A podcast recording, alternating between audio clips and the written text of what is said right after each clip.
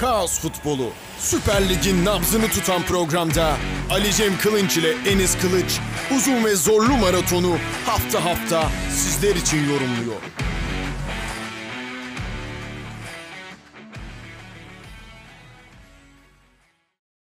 Plase Dergi'den herkese selamlar, sevgiler. Süper Lig'in nabzını tuttuğumuz Kaos Futbolu Podcast'imizin ikinci sezon, ikinci bölümü diğer bir deyişle 32. bölümünde sizlerle birlikteyiz. Geçen bölüm olduğu gibi bugün de yanımda Enis Kılıç var. Enis hoş geldin. Hoş bulduk. Güzel bir haftayı geride bıraktık. Ee, Evet. yine, e, yine e, büyüklerin kazandığı bir podcast programı çekeceğiz. Hemen istiyorsan başlayalım Galatasaray maçıyla. Tabii tabii. Nasıl istersen. Nasıl Galatasaray istersen. Olimpiyat Stadında e, Hatay Spor'u ağırladı. Son dakikalarda gelen bir galibiyet golüyle 3 puanı cebine koydu. Türk Telekom henüz hazır olmadığı için maçını Olimpiyat Stadyumunda oynadı Galatasaray. E, hemen bir genel hatlarıyla Galatasaray'ı yorumlamanı isteyeceğim. Sonrasında yeni transfer Nelson'u ve bu sene takıma katılan diğer oyuncuları da konuşuruz. Evet, evet. Galatasaray aslında geçen hafta Giresunspor maçında olduğu gibi yine orta alanda diri bir görüntü. E, topu çok daha erken kazanan, e, bir an önce 3. bölgeye geçmeye çalışan bir görüntüde maça başladı. E, her ne kadar Hatayspor'un çok erken bir golü gelmiş olsa da Galatasaray bu oyun pratiğinden gene vazgeçmedi. E, Giresunspor maçında bunun karşılığını almıştı. Hatayspor'dan da e, aynı şekilde başladı ve aynı şekilde devam etti. E, dakikalar ilerledik, ilerledikçe e, yenen golün şoku atıldı. Galatasaray etkili hücumlar yapmaya başladı. Özellikle Kerem Aktürkoğlu'yla çok daha etkili oldu. Cagney'in pas alışverişine katılması çok değerliydi. E, bir önceki senelerinde, bir önceki döneminde biraz daha böyle bencil, tırnak içinde bencil bir görüntüden daha takım oyuncusuna evrilme sürecinde Cagney. Bu olumlu bir sinyal. Detaylarına gireriz. Fegüli'nin bence bir önceki maçlara göre yine daha istekli bir görüntüsü vardı. İlk yarı itibariyle konuşuyorum. Çünkü çok farklı iki yarı oldu Galatasaray açısından. Berkan Kutlu, Taylan Antalyalı ve Çikildao e, yine orta sahada az önce söylediğim gibi Giresunspor maçındaki dinamizme kattılar. Burada bir problem yok. Galatasaray zaten bu oyunuyla birlikte hem pozisyonları üretti. Kişisel beceri gibi görünse de Kerem Aktürkoğlu'nun topu oraya getirmesi müthiş bir iş oradaki vücut çalımı, e, savunma oyuncusunu ekarte etmesi, sonra pası çıkarttığı yer çok güzeldi. E, gol olmasa ayıp olurdu. Öyle bir pozisyondu. Evet, evet. E, Çikirlao çok güzel bir ayak içi bıraktı. E, iyi bir vuruştu. Onu da belirtmek lazım. Bir penaltı vuruşu gibi vuruş yaptı. E, direkten döndü. Fegoli tamamladı. Galatasaray için ilk yarı bence çok olumlu sinyallerin alındı. Alışkanlıklarına devam ettiği, üzerine koymaya çalıştığı bir ilk yarı geçirdi bir detay var. Hatay Spor geçen seneki Hatay Spor değildi. Bunu da belirtmek lazım. 8 taneye yakın yeni futbolcu da sahadaydı Hatay Spor. Bu çok önemli bir durum. Yani diğer büyük takımlarımız transferlerle biraz daha çok çabuk takım e, taraftar etkisi vesaire biraz daha adaptasyon çabuk aşılıyor ama Hatay ve benzeri takımlar için bunlar problem.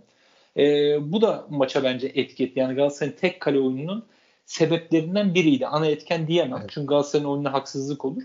Ama ikinci yarıda e, Galatasaray'ın bu olumlu söylediğimiz özellikle temposundan biraz daha vazgeçti ve yine detaylarına gireriz senin sorularında biraz da senin yorumlarından sonra da bence Fatih Terim'in erken telaşı direkt hocaya buraya e, ihaleyi yıkıyorum kaba tabirle erken telaşıyla Galatasaray biraz daha işi kaosu döktü. Yani Ömer Bayram'ı oyun alması, Emrah Baba oyun alması gerekliydi veya değil diye gene gireriz ama bence evet. erken telaş yaptı. Biraz daha oyun devam edebilirdi ki e, ummadığı bir isimden öyle söyleyelim. Buyundamadan da son dakika golü geldi. Yani aslında telaş karşılığını verdi ama oyun olarak ilk yarıdaki vaat ettiklerini birazcık öteledi diyeyim. Öyle söyleyeyim. Böyle bir maç izledik açıkçası genel olarak. Evet. E, zaten 66'daki değişikliklerden sonra Van Aanholt'un, Berkan'ın, Çikaldağ'ın çıkmasıyla yerine giren oyuncularla beraber direkt böyle bir kalite düşüşü yaşandığını düşünüyorum ben de. Hiç şüphesiz. E, Babel e, her zaman söylediğimiz gibi yaşını almış bir haldeydi bugün de. Ee, Ömer Bayram Van Aanholt'la kıyaslama yapılmayacak kadar e, ofansif yönü güçlü ama defansif yönde de bir o kadar açık veren bir bek. Artık ona evet. bek Ömer Bayram'a bek demek de ne kadar doğru bilmiyorum ama Emrah Baba Galatasaray'ın e, Caner Erkin diyebilir miyiz? Diyebiliriz. Diyebiliriz evet. ama hani Caner'le de e, yetenek anlamında ciddi bir e, arada sınıf farkı var tabii, tabii. Tabii, tabii. E, Emrak Baba da tabir et, tabiri caizse hani iki e, bacak kırığının ardından geri dönemedi tabiri. Bir, yıldız Evet, gibi evet. kaydı Yani geçti o- Türk futbolundan Evet. Emrak Baba. Evet, evet. Çok şey vaat ediyordu. Yazık oldu açıkçası. Halen daha genç. E, iyi çalışırsa dönebilir ama belli ki psikolojik olarak bir kopukluk yaşıyor. E, hakikaten e, Mental onun- olarak da atlamadı yani. Evet, evet. Rehabilite edilmesi lazım ki kulüp aslında gerekeni yaptı sözleşme uzatarak. Güveniyoruz dendi. Biraz yerli statüsüyle de alakalı. Onu da belirtmek Kesinlikle. lazım. Ama e, oyuncunun üzerine koyması lazım. Çünkü Berkan ve Çikaldao transferlerine rağmen hala daha Emrak Baba'nın, Emre Kılınç'ın varlığına rağmen Galatasaray yine de bir orta saha transferi istiyor taraftarlar ve camia olarak da. Ee, Evet. senin ek- eklediklerine e, Cagne konusunda kesinlikle katılıyorum. Cagne e, artık böyle oyunun merkezi Cagne demek istemiyorum. Öyle gözükmüyor zaten de ama takım oyununa katkısı kesinlikle yatsınamaz. Evet. önce ya önceki Cagne'ye göre inanılmaz bir e, mental kuvvet gelmiş kendisine. Doğru. An itibariyle de Galatasaray'ın en formda iki oyuncusundan birisi bence Kerem'le beraber. Katılıyorum. Bir, bir de. Galatasaray'ın mevcut diğer santraforlarını düşündüğümüz zaman Aynen e, öyle. şu anda vazgeçilmez diyebileceğimiz durumda. Evet çok iddialı oldu Cagne için ama şu durumda Mustafa Muhammed ve Falcao'nun büyük soru işaretlerini bir yere koyarsak Cagne vazgeçilmez diyebiliriz ki yeni bir isim gelmezse. Zaten Falcao da e, bugün kadroda da yoktu. Yedeklerde de yoktu. Evet. E, gitti gözüyle bakılınan bir isim. E, Evet. Mustafa Muhammed'le bir e, forvet yarışına girecekler. Eğer oraya bir Halil Dervişoğlu gibi bir takviye gelmezse. E, ve bitiricilik anlamında Muhammed'den daha iyi olduğunu düşünüyorum. Eğer ki takım oyununa da katkısı böyle devam edecekse Muhammed'i biz daha az görmeye başlayabiliriz diyebilirim. Fegoli'nin e, çıkışından da bahsedelim mi diye tabii ki de, tabii ki de, tabii ki de, tabii Çünkü- ki de. Yani Fatih Terim birkaç hafta önce kendisiyle e, özel olarak konuştuğunu, birebir de konuştuğunu ve onu takıma kazandırmak istediğinden bahsetmişti bir basın Evet. açıklamasında. E, Fegoli de o günden sonra önce St. Johnston maçında Kerem'le beraber müthiş oyunu ardından da bugün e, galibiyeti getiren gollerden birisini attı. Maçın genelinde de iyi gözüktü. Özellikle Evet. Sasha Boye'yi e, çok çalıştırması yani ona Tabii. çok alan bırakması ve orta saha ile beraber kurduğu uyum e, bana 2018 Belanda'dan bir esinti sundu. Sadece bir esinti, bir Meltem diyebilirim ona. evet, evet, Hatta bir evet. Feg- vantilatör esintisi diyebilirim. evet, evet. Çünkü kendisi Yani- çok daha fazlalarını yapabilecek kapasiteye sahip. Hiç Sen ne düşünüyorsun Feguli ile ilgili? Şimdi Feguli ile ilgili iki tane konu var. Bir, bugün hakikaten Galatasaray'ın işleyen bir sağ kanadında evet bütün e, övgüyü ve alkışı Feguli'ye bırakmamak lazım. Orada Sacha Boey'in Tabii ki. bence müthiş bir işi vardı. Ama tabii ki de orada onu çalıştıran senin söylediğin gibi sonuç itibariyle onun önünde oynuyor. Ona alan yaratıyor. Ona savunma veya hücum anlamında rahatlık sağlayan yani bir partnerinden söz ediyoruz. Feguli'nin o alandaki katkısını yatsıtma, yatsıtma, yatsıtmamak lazım. Ama bence en önemlisi şu.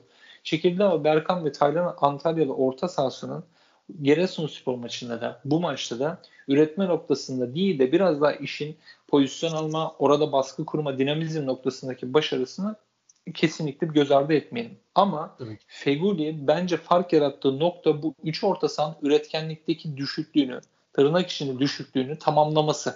Yani Kerem Aktürkoğlu'nun ilk golde yaptığı işleri Galatasaray takımında Kerem'den başka yapabilecek bir oyuncu daha varsa o da Feguli. Evet. Bu maçta da onu göstermeye çalıştı. İkinci yarı düştü oyundan ama tüm Galatasaray takımı düştü. Onu belirtmek lazım.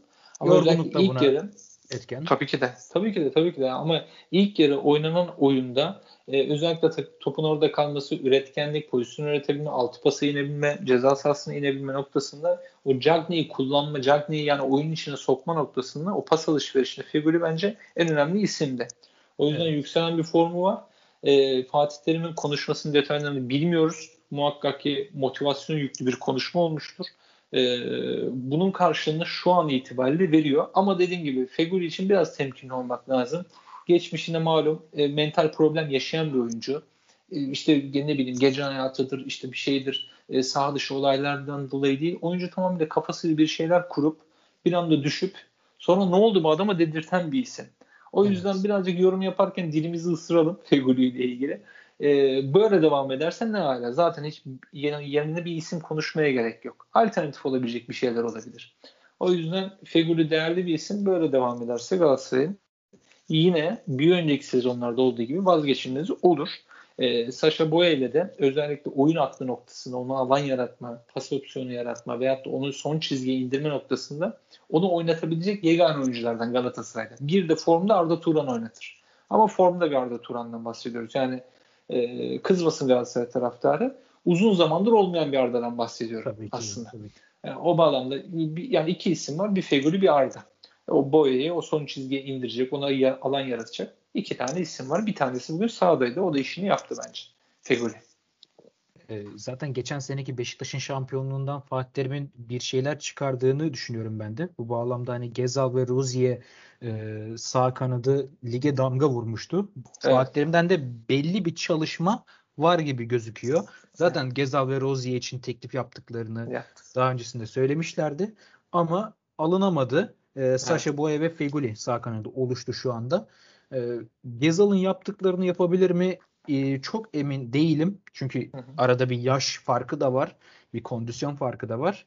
E, ama bu şekilde oynamaya devam ederse hani çok fazla dile getirildiği için söylüyorum. Morutan transferleri vesaire bence rafa kalkması gerekiyor. Çünkü zaten o paralara, o paralara aynen öyle. Aynen öyle. Yani 10 milyon euro civarlarında konuşulan bir bedel var. Evet. E, bence de yersiz olur. Çünkü e, bu formda giden bir oyuncunun mevkisine transfer yapıldığında oyuncu da ister istemez etkilenebiliyor. Ee, o zaman buradan e, Sasha Boye de az çok değerlendirdik evet. ama eklemek istediğim bir şey var mı diye söyleyeyim. Çünkü e, çok uzun bir kariyeri yok. Kendisi zaten yeni yeni e, futbol piyasasında olan bir isim ama Galatasaray 1 milyon euro bedelle katıldı ve şu ana kadar ortaya koyduğu performansla da e, Galatasaray'ın geçtiğimiz yıllardaki o beklerinden istediği hızı alamamasını çok net bir şekilde kapattı. O e, açıklığı kapattığını düşünebiliyorum. E, ayrıyetten Fegoli ile birlikteliği de ona çok şey katacaktır. Kendi piyasasına da çok şey katacaktır diye düşünüyorum. Evet. Kariyer maçını Tabii oynadı ki. diyebiliriz herhalde şimdiye kadar. Sen ne düşünüyorsun? Geldiğinden beri bence de en iyi maçıydı. Ee, ama bu evreye ilerleyeceği de belliydi. Oyuncunun dinamizmi zaten o tarafta hiçbir problem yok. Fiziksel yeterliliği ideal bir sağ bek görüntüsünde. Onda da bir problem yok. Benim sadece tek bir eleştirim ki bu da düzeltilebilir bir eleştiri. Rozier'in Beşiktaş'ta yarattığı etkiyi yaratabilecek bir oyuncu olduğunu hep söz ettim. Söyledim izlediğim maçları. Bu evet. maçları gönül rahatlığıyla belirtiyorum. Tek bir problem var. Aradaki bir kıyas yapıyorsak şayet e, agresifliğini biraz daha arttırması gerekebilir. Özellikle bizim ligimizde. Hı-hı. Kaldı ki zaten Galatasaray, Fenerbahçe, Beşiktaş veya Trabzonspor'a top oynuyorsan beklerden öncelik savunma değil. Buna bu arada maalesef diyorum ben. Ama böyle de bir gerçek var. Öncelik savunma değil. Ofansif anlamda takıma kattığı değer olarak bakılıyor. Çünkü takımlarımız üretemiyor. Bu da Galatasaray'ın dışında genel futbolumuzla ilgili bir eleştiri. O yüzden evet. istiyoruz ki her oyuncunun skor katkısı olsun. Bu ev buraya evrilebilir bir oyuncu. Görüntü bu. Sadece agresifliğini biraz daha ofansif ve defansif anlamdaki agresifliğini arttırırsa bence çok yani o çevik görüntüsüne çok daha böyle dişli bir e, hani derler ya taş gibi sağ bek oraya evrilebilecek bir oyuncu. Benim övgüm şu açıkçası. Bugün asist yapmaya çok yaklaştı. Birkaç pozisyon oldu. Maalesef santrafor ve diğer hücum oyuncularının e, o son vuruş kabiliyetinden dolayı yaklaşamadılar. Veyahut da pozisyon almayla alakalı. Fakat her orta veya pas tercihini görerek bakarak göndermesi çok önemli bir artı. Onu söyleyeyim. Özellikle hareketli topa vuruş yapabilmek futbol oynayanlar bunu bilir. Oldukça zordur.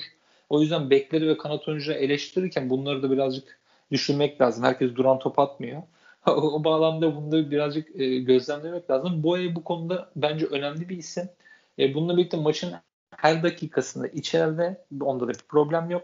Oyuncu gelişebilir. Sadece tek bir eleştirim ki buna da eleştiri dersek öyle diyeyim. Agresifliğini yani ligimiz için sağ bek Galatasaray'ın sağ bekinin biraz daha böyle dişli bir ol, görüntüde olması lazım.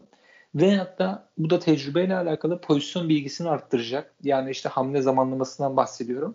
Pozisyon evet. bilgisiyle de bunu kapatabilir. Mesela Rozier bunu geçen sene işte biliyorsunuz yani kavga etmediği sol kanat oyuncusu kalmıyor bir maçta gibi. Aslında oradan alıntı yapayım. Halbuki yani adam aslında işini yapıyor ama orada agresifliğini gösteriyor. Ki bu bizim maalesef ülke futbolunda da iş yapan bir şey. O yüzden bu ile buraya evrilirse bence Galatasaray taraftarı ya biz nasıl bir adam almışız der gönül rahatlığıyla ilerleyen haftalarda. Ama yaş ve maliyet noktasında şu an için çok iyi transfer gibi duruyor. Ama gene e, yorum yaparken edelim gibi gelecek haftaları da beklemek lazım. Her yeni transfer için yorumum bu. Biraz izlemek lazım ama Boye maliyet ve yaş olarak iyi bir transfer gibi duruyor. E zaten düşünüldüğünde hani benim kendi kanaatimce şu saatten sonra e, Boye'den Galatasaray'ın zarar gibi zarar etme gibi bir ihtimali olduğunu ben düşünmüyorum. Doğru. E, inanılmaz genç zaten 2000 doğumlu ve 1 milyon euroya alındığını düşünülürse yani 2 milyon euro gibi bir bedelle bile satılsa ki ben ki. çok daha çok daha büyük e, bonservis fiyatlarının olabileceğini düşünüyorum. Evet.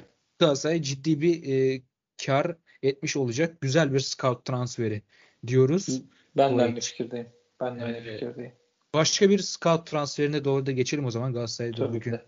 Gerçi ne kadar scout transferi denilebilir bilmiyorum. Çünkü bir süredir e, Avrupa'nın büyük kulüplerinde de adı geçen e, Victor Nelson Kopenhag'dan Galatasaray'a katıldı. 7 milyon euroluk bir bonservis bedeliyle e, Marcao ile partnerliği düşünülüyordu ama Marcao'nun yaşamış olduğu olaydan sonra Luyendama ile ilk maçını çıktı. Hem Luyendama ile partnerliğini hem de bireysel performansını değerlendirmek istiyorum. Ee, yani şimdi, şimdi şöyle e, sözünü kestim ama pardon. Devam Mesela, edecek miydi?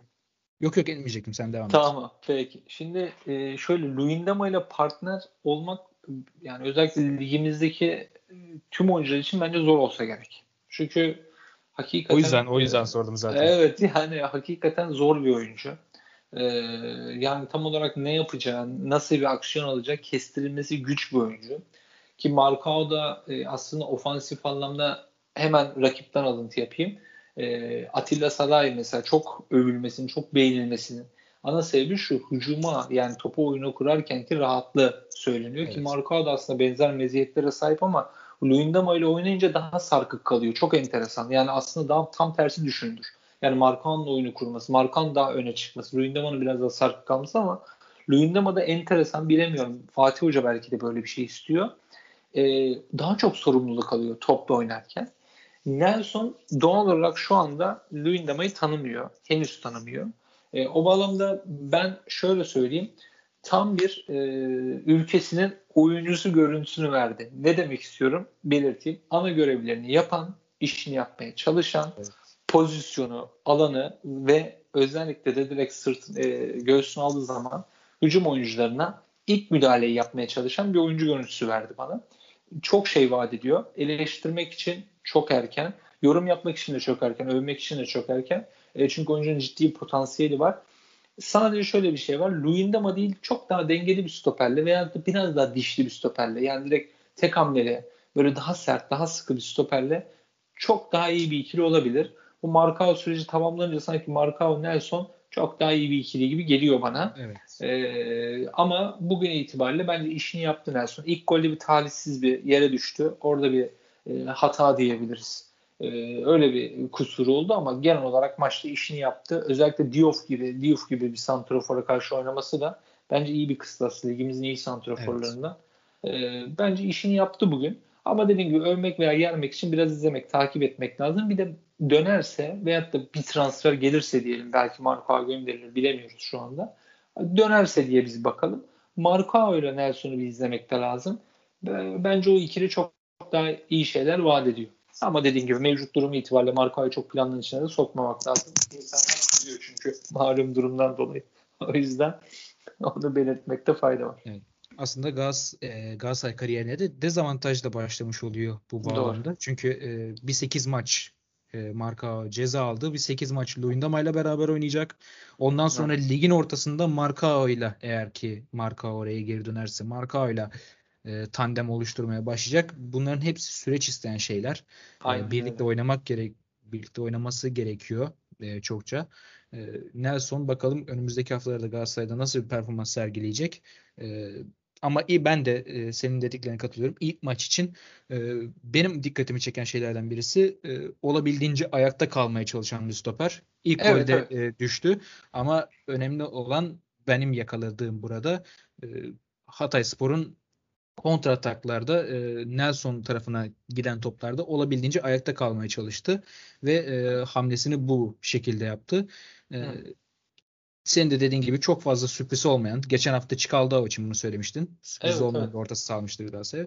E, yine sürpriz olmayan, kötü sürprizi olmayan bir stoper aldı Galatasaray. Evet dengeli bir Evet. oyuncu yani. Evet, Özellikle oyunu oyuncu. okuyan, evet oyunu okuyan, e, hamle zamanlamasında dikkatli olmaya çalışan, takımın bütünlüğünü bozmayan bir futbolcudan bahsediyoruz. Fark yaratılacağı durum dörtlü savunma. Galatasaray bunu tercih ediyor. Ve yanında oynayacağı e, stoperin uyumu o düzende çok daha ön plana çıkabilir. Bir örnek yurt dışına alındığı yapalım. Mesela Lindelöf. Ya bu adam nasıl Manchester United'ın takımında diyorsun. Ama işte öyle bir e, tandemden geldi ki Benfica'da. E, adam yani işte Manchester United transfer oldu. Yani belki kimileri beğenmeyecek. Haklı da olabilir bu arada. Ama işte iyi sistem, iyi kurgu oyuncuları parlatabiliyor. Nelson'da da böyle bir potansiyel var. E, dediğim gibi Luyendam'a bence değil. İlk golde de işte yaşadılar böyle bir problemi. Ama tanımıyorlar. Çok eleştirmemek lazım. İkisi de birbirini tanımıyor. E, biraz daha izlemek lazım ama iyi bir ikili de çok daha ön plana çıkabileceğini düşünüyorum ben. Ya zaten e, bir stoperden daha fazla ne bekleyebiliriz ki yani? Tabii ki Kötü de. bir sürpriz yaratmasın. e, gerekli kademelere girsin. E, çünkü Marcao işin diğer tarafını yapıyor. Geriden oyun kurma konusunda Marcao Galatasaray'da daha çok kullanılan isim. Ama bu sefer Marcao'nun bir artısı oyunu kuramadığı zaman Nelson'a döndüğünde de Nelson ileriye Evet yönelik işte. etkili paslar atabiliyor. Aynen bir öyle. Marcao kadar olmasa da e, ayağının Luyendama'ya nazaran daha iyi olduğunu söyleyebiliriz. Öyle. meziyetleri çok daha farklı. Mesela Nelson'dan Luyendama gibi mesela iki tane hücum oyuncusunun arasına çalım atmaya girerken ki bir anını görmez. Hiç görmezsin. Öyle söyleyeyim. Hani. Galatasaray taraftarları şimdi çok daha net anlayacak ne demek istediğimi. Göremezsin yani böyle bir işi olmaz bu oyuncunun. Evet bu riskli bir alan ben buraya girmemeliyim der. O çünkü öyle bir eğitimden geliyor adam. Öyle bir e, ülkeden, öyle bir spor ahlakından geliyor. Öyle söyleyeyim. Bu daha doğru bir tabir. Mesela Marcao gelirse Nelson muhtemel oyun kurucu olarak Marcao'yu tercih edip Marcao'nun açıklarını, Marcao'nun hatalarını kapatmaya e, evrilecek. Ve o zaman ya bu adamı nereden bulmuşuz biz iyi ki almışız diyebilir Galatasaray taraftarı. Ama şu an Luyendama üzerinden oyun kuruluyor. E, buna ben maalesef diyorum. E, o bağlamda e, biraz daha tam mev- yani ideal ikisini, ikilisini beklemek lazım Galatasaray.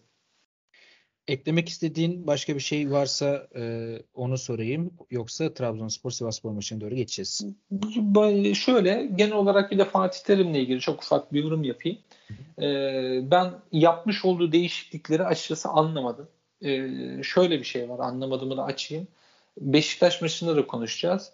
Oyuncu değişikliği oyuncu değişikliği yapmak için yapmamak lazım bana sorarsan. Yani e, oyuncu değişikliği yapıldı ve Galatasaray takımı hücum anlamında ikinci yarı kötü bir performans sergiledi. Kötüyü de açıyorum. İşte pas alışverişleri, ikiye birler, e, organize hücumlardan yoksun. Tamamıyla sağ ve sol kenardan gelecek. Ki hele ki bir de son çizgiye de inmeden gelen ortalarla gol aradı. Çoğu pozisyonda diyelim. E, çok erken değişiklikler. Emre Akbaba'nın mevcut durumu ortadayken Emre Akbaba oyuna atması. Van Aanholt'u oyundan alıp Ömer Bayram'ı oraya sokması evet golü attırmış olabilir ama bir de mesela yedirdiği iki tane de pozisyon var. Oralara da bakmak lazım. Evet. Yani e, bilmiyorum Fatih Hoca yani takımın da başına kaç senedir daha hakim olması lazım. Hele ki bu oyuna soktuğu oyuncular geçen yılda çalıştı futbolcular. Tanıyor olması lazım. E, bu değişiklikleri için Fatih Hoca'yı eleştiriyorum. E, maçı kaybettirebilirdi diyorum. Hatta bir adım daha öteye gidiyorum. Evet bugün kazandırmış gibi görünüyor Ömer Bayram'ın ortası Luyendama'nın golü. Ama işin bir de diğer tarafı da var. Yani Hatay Spor'un gol atacağı yoktu. Gol atmaya gitti bir iki pozisyonda. Ee, bu, bunun üzerine bence Galatasaray'ın yani teknik eğitim biraz düşünmesi lazım. İşin Son kötü yanı olsun. İşin kötü yanı da ben de bununla ilgili küçük bir ekleme yapayım. Fatih Terim'in oyuna aldığı oyunculardan sonra özellikle 2-1'den sonra da Galatasaray e, savunma güvenliğini ikinci plana bırakan Hatay Spor'a karşı çok net pozisyonlarda buldu. 3'e 1'ler, 4'e 1'ler, 4'e 2'ler gibi pozisyonları yakaladı. Burada da oyuna giren oyuncular burada kendilerine de pay biçmeleri gerekiyor. Çok kötü son tercihler Evet. yaptılar ve Evet. e, bunların dönüşü de Galatasaray'a kötü olabilirdi. Neyse ki o alanda Hatay Spor'da oyuncular yetersiz kaldı. Evet, Diyelim. evet, E, evet. oyuncu değişikliği konusundaki e, söylemine de katılıyorum. E, oyuncu Evet. değiştirmek artık günümüz futbolunda çok önemli e, bir nokta oldu. Bunu Fenerbahçe Evet. maçında çok net konuşacağız zaten. Evet. evet. Bir oyuncu değişikliğinin maçı ne kadar etki ettiğini.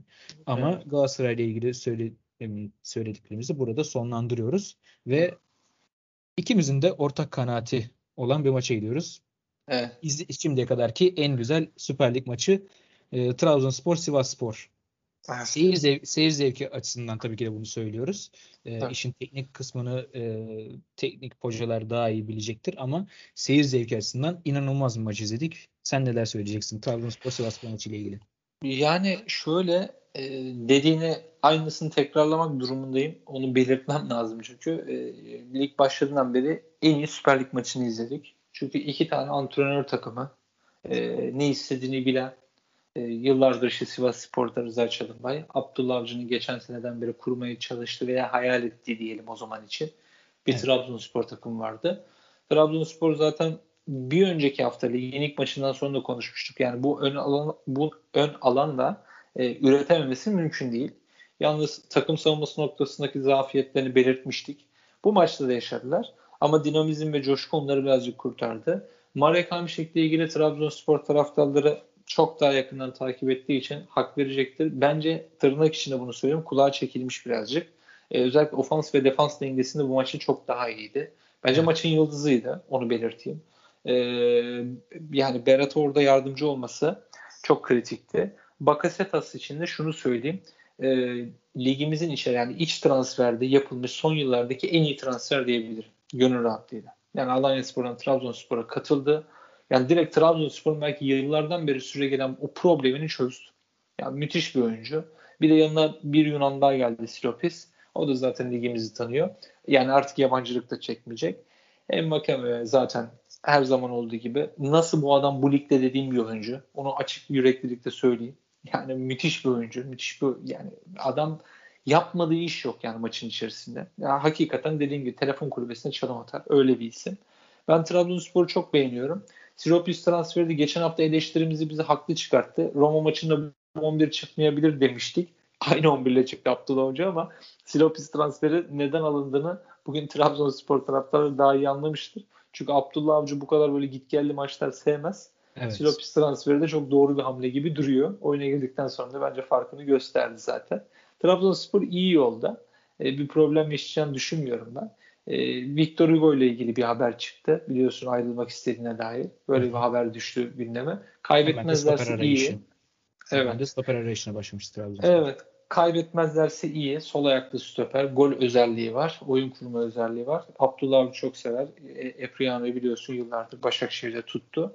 Evet. E, kaybetmezlerse mutlak favori olurlar. Kaybederlerse yerini dolduramazlarsa sıkıntı. Çünkü o sorumluluğu alabilecek yani Edgar Yao öyle bir oyuncu değil. Onu belirteyim. Tamamlayıcı bir stoper. E, Trabzonspor için işler yolunda yeter ki biraz e, oradaki medya, birazcık oranın insanı e, biraz daha böyle işi dengeli götürebilirse Trabzonspor yarışın içinde olur değil. Genel olarak durum bu. Sivasspor'da ilerleyen dakikalarda konuşuruz ama benim de Trabzonspor'la ilgili eklemek istediğim birkaç şey var. Özellikle Bakasetas e, söylemine kesinlikle katılıyorum. E, Bakasetas'ı şu anda düşündüğümüz e, bu bu haliyle Bakasetas e, değil Trabzonspor Galatasaray'a koysan da Beşiktaş'a da Fenerbahçe'ye de Evet. koysan yani İstanbul takımlarına da koysan e, rahatlıkla oynayabilecek bir oyuncu ve Trabzonspor'dan kazandığının daha fazlasını da kazanabilecek bir oyuncu. Bu Evet. yüzden Ahmet Ağaoğlu'nu bu e, transferden dolayı tebrik etmek gerekiyor. Bakasetas'ı takıma kazandırdığı için. Yine Siopis için de aynı şeyleri söyleyebiliriz. E, Siopis de Bakasetas da birbirleriyle daha önce oynamış olan e, vatandaşlar birbirleriyle de e, iyi bir orta saha kurgusu oluşacak gibidir. E, Evet. birazcık da dengeli bir orta saha istiyor tabii ki de Abdullah Avcı. Bu hiç e, şu ana kadar izlediğimiz Trabzonspor ona göre değil. Ama e, Roma maçında da görmüş olduk. E, Sivasspor maçında da görmüş olduk ki gol atma konusunda hiçbir şekilde sıkıntı çekmeyecekler. Oyuncu kalitesinden ötürü. Hani Evet. tamam Abdullah Avcı e, iyi gol yani güzel gol atmayı seven bir hoca. İlla golün güzeli olsun diye e, çabalayan bir adam, bir futbol adamı. E, Cervinho, Bakasetas, Vakayeme, işte Canini, sonradan Tabii. oyuna girecek Cornelius da bu eksikliği çok rahat giderecektir. E, ama Marek Hamsik'in de bugün Ber, e, senin de dediğin gibi Berat'a yardım etmesi belki de Siopis'i bir rotasyon oyuncusuna da çevirebilir. E, Muhakkak. Marek Hamsik orada e, beklenilen performansı verirse Siopis'e ihtiyaç bile kalmayabilir. E, evet. Benim açımdan tek sırıtan isim bilmiyorum ama İsmail oldu yine.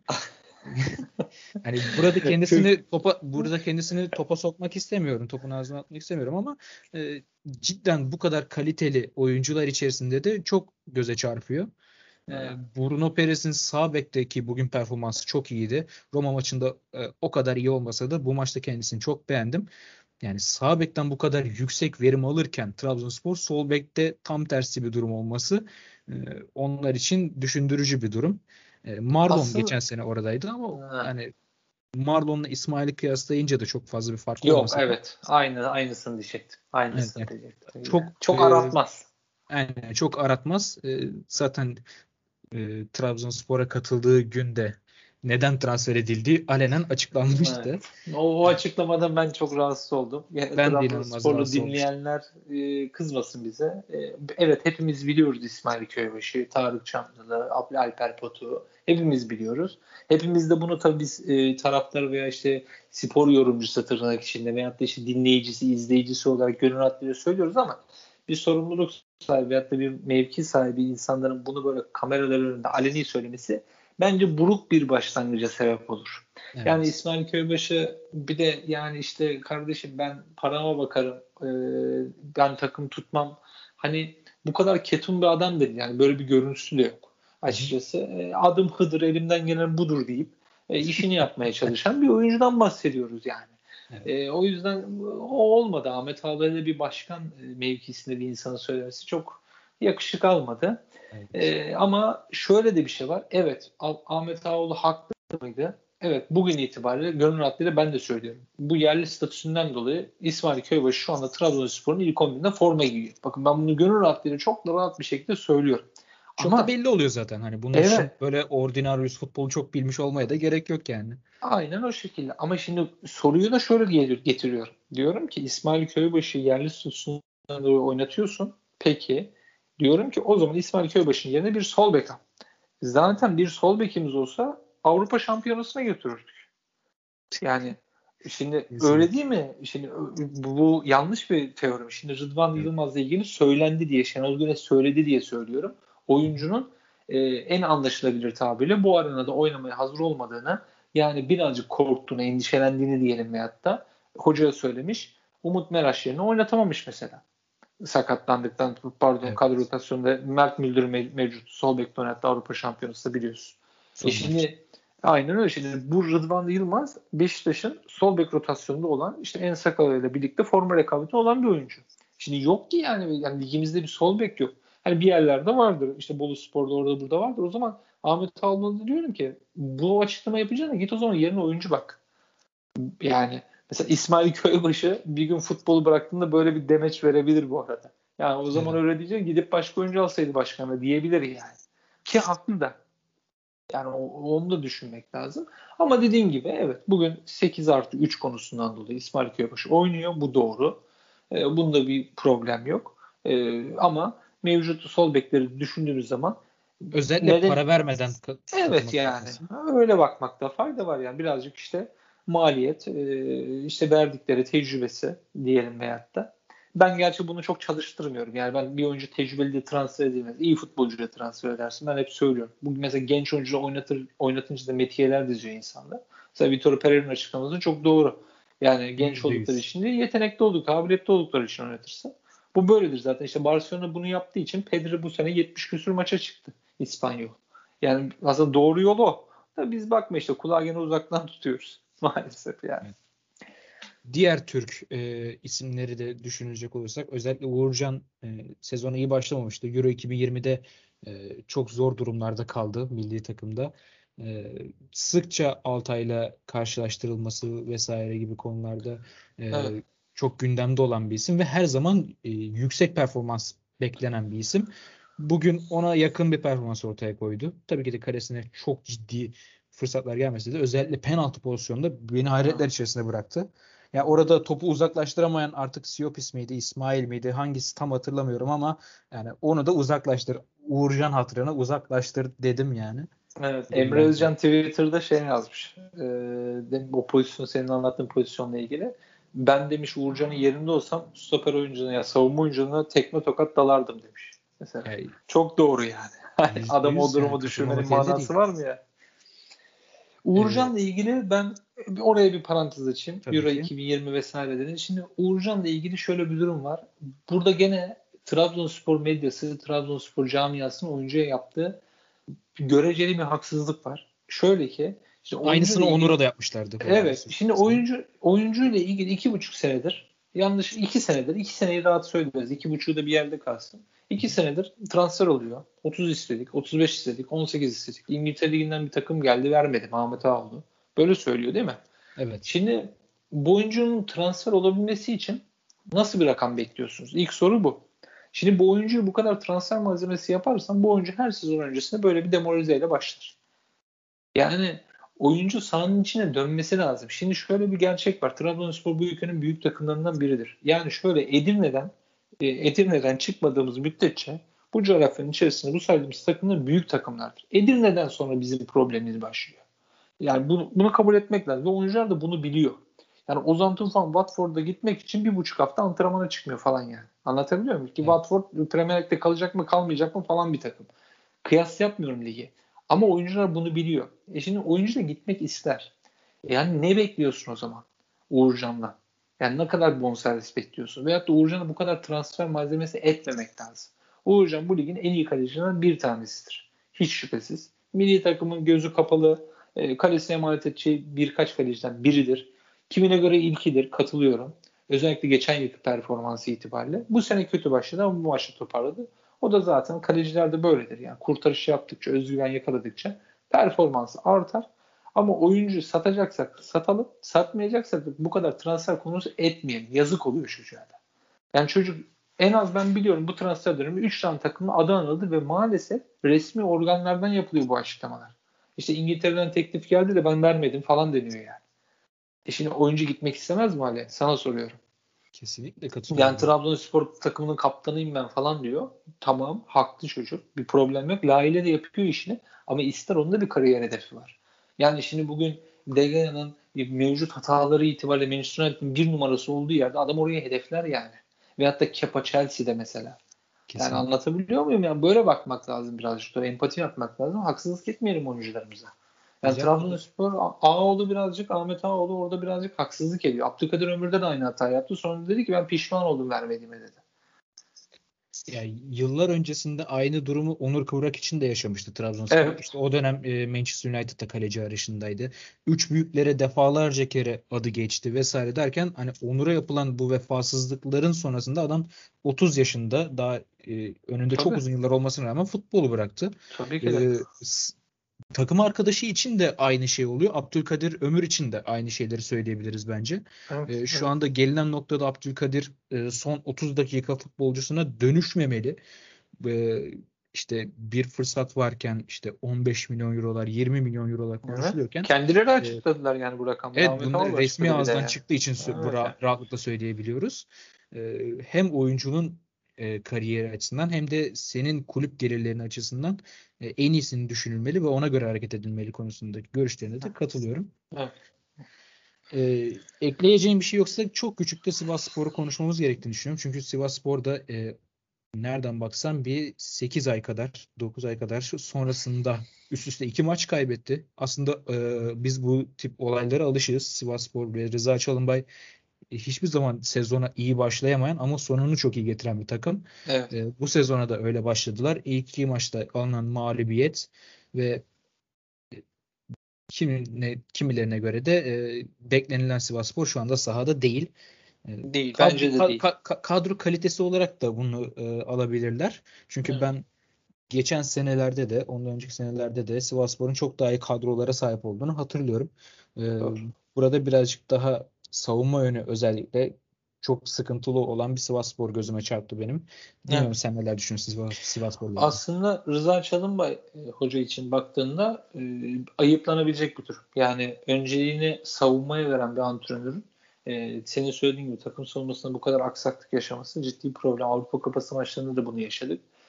E, benim Sivas Spor'un geneliyle yani bu kadar antrenör istikrarı yakalanmış, başkan yönetim istikrarı yakalanmış ki bildiğimiz kadarıyla açıklanan rakamlara göre de borçsuz kulüplerimiz yani ender kulüplerimizden evet. biri Sivas Spor. İyi yönetiliyor. E, iyi yönetiliyor ama eleştirimi söyleyeyim. Herhalde hemen evet diyeceksin. E, oyuncu satamıyorlar ama. Yani evet. Mert Hakan Yandaş ve Emre Kılınç'ın malum bonservisiz gitti. Oyuncu satamıyor. Mesela bu kadar antrenör, yönetim, başkan istikrarının olduğu bir yerde oyuncu e, satamaması bence oturup düşünülmesi gereken bir konu. E, son kontratlarını almaya yakın isimler çok var. Yatavare örneğin. Belki birazcık Gradel. Yani muhakkak piyasası var da. E, Hakan Arslan. Gibi.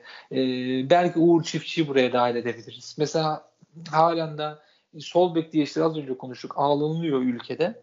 Yani orada halen de orayı zorlayamıyor. Tamamıyla işini yapmaya endeksi bir takımdan bahsediyoruz.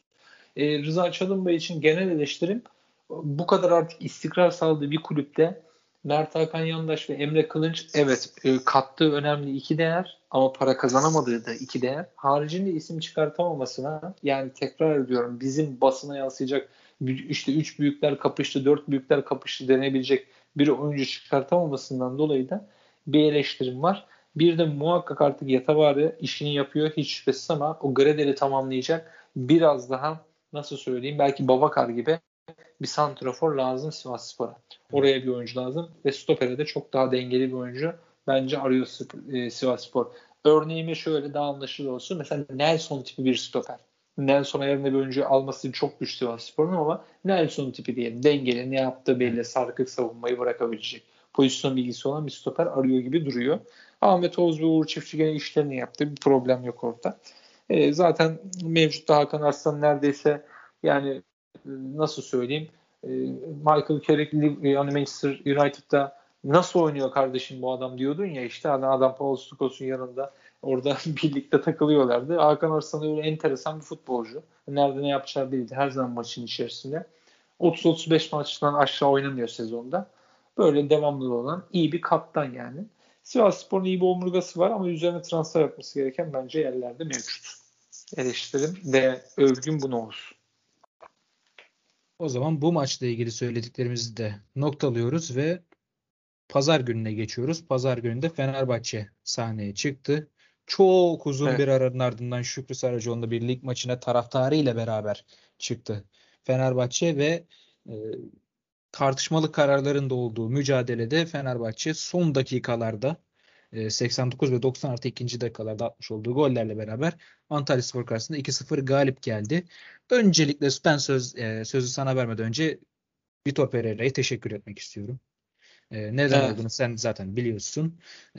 zaten derinlemesine de anlatırsın bunları. Ama yaptığı inanılmaz değerli bir şey. hem Helsinki hem Antalya Spor maçı için söylüyorum tabii ki de bunları. Avrupa maçlarında konuşamadık ama Helsinki karşısında da alınmış olunan galibiyetle beraber özellikle galibiyetin alınış şekliyle beraber Antalya Spor maçında da yaptıklarıyla Vitor Pereira'yı tebrik etmemiz gerektiğini düşünüyorum. Ee, ve topu sana bırakıyorum. Yani e, senin aslında bıraktığın yerden devam edeyim. Vitor Pereira ile ilgili büyük ön yargılar olan, büyük ön yargıları aslında kendisinde oluşturduğu bir önceki döneminden dolayı olan bir antrenör e, bana sorarsan önce bir imza atayım. Fenerbahçe'nin iki Süper Lig maçında 3 puanın direkt etki eden bir antrenör performansı gördüm ben. Önce onu söyleyeyim. Oyuncu değişikliklerinin hepsi hatta kendi Twitter hesabımda da paylaşmıştım bunu. Mesela Helsinki maçında Ferdi Kadıoğlu asisti yapıyor. Oyuna giren iki oyuncu. E, Muhammed Gümüşkaya golü atıyor. Antalya Spor maçında Arda Gürel'i alıyor. Asist Arda Gürel, gol Zayt aynı şekilde sonradan oyuna aldığı iki oyuncu. Ve son gol Antalya Spor maçının Mesut Özil ve Valencia malum. Sonradan oyuna giren iki oyuncu. İşte Galatasaray için konuştuğumuz ve birazdan Beşiktaş'ta da konuşacağımız konu bu. Oyuncu değişikliklerinin oyuna ve skora etki etmesi lazım. Her zaman skora dönmeyebilir. Gol atamayabilirsin bu olasılık. Ama antrenörlerin bence değişikliklerinde en azından bir formasyonda veyahut da oyunun temposunda devamlılığında bir değişikliğe gitmesi lazım. Yani e, işte mevcut o bölgedeki oyuncu mesela Emrah Baba mesela bugün oyuna girdi ve neden girdi mesela Galatasaray'da? Değil mi? Birçok Galatasaray taraftarı bunu sorguluyor. Neden sorguluyor? Aslında Fatih Terim'in kafasında, Fatih Hoca'nın kafasında hiç şüphesiz bir şey vardı. Ama oyuncu bunu gösteremedi. İşte bunun sebeplerini bambaşka bir konu zamanda bambaşka bir şekilde konuşuruz ama mesela Vitor Pereira özellikle Fenerbahçe taraftarının susadığı biliyor şu an Fenerbahçe taraftarının ne demek istediğim. Oyuna müdahale ettiği zaman aksiyon alabilen antrenörü özlemişti. Bakınız Erol Bulut 4-2-3-1 o çıktı bu girdi o çıktı bu girdi. Mesela Rıdvan Dilmen diyor ki işte diyor şey piyango çeker gibi diyor çek bir oyuncuyu diyor. İşte Mehmet Yam çek aynı. Ener Valencia çek aynı işte. Samat da çek aynı. Hani aynı tip oyuncular. Hangisini oynatsan sırıtmaz diyordu. İşte Fenerbahçe orada antrenör takımına evrilme yolunda. O yüzden senin söylediğin gibi Vitor Pereira ben de bir futbol izleyicisi olarak diyeyim. E, hakikaten teşekkür ediyorum. E, oyuna müdahaleleri yerindeydi. Zamanlaması yerindeydi. Oyunculardan verim alması ise bence müthiş bir şey ve evet biraz antrenör şansı ama özellikle bu milli araya kadar ve transfer döneminin sonuna kadar Fenerbahçe'nin kazasız belası buraya ulaşması için çok önemliydi. E, antrenör başarısıyla Fenerbahçe ilk iki haftada 6 puan aldı. Bana sorarsanız mesaj bu. Detaylarına gireriz. Şimdi benim de eklemek istediğim birkaç tane şey var ama şuradan başlamak istiyorum. Geçen hafta e, biz e, Fenerbahçe Adana Demirspor maçını konuşurken orta saha dörtlüsünde Sosa ve Gustavo'yu görürsek Fenerbahçe orta sahası çok ciddi sekteye uğrar demiştik. Ve bu söylememizden bir hafta sonrasında Fenerbahçe Antalyaspor maçını Sosa Gustavo orta sahasıyla başladı ama hiç bunun e, sorununu çekmedi. Hani sorundan kastım da burada hani dayanıklılık, işte kondisyon ve e, fizik kapasitesinin yeterliliği konusunda bir e, sorun olabileceğini düşünmüştük ama öyle bir şey de yaşamadı.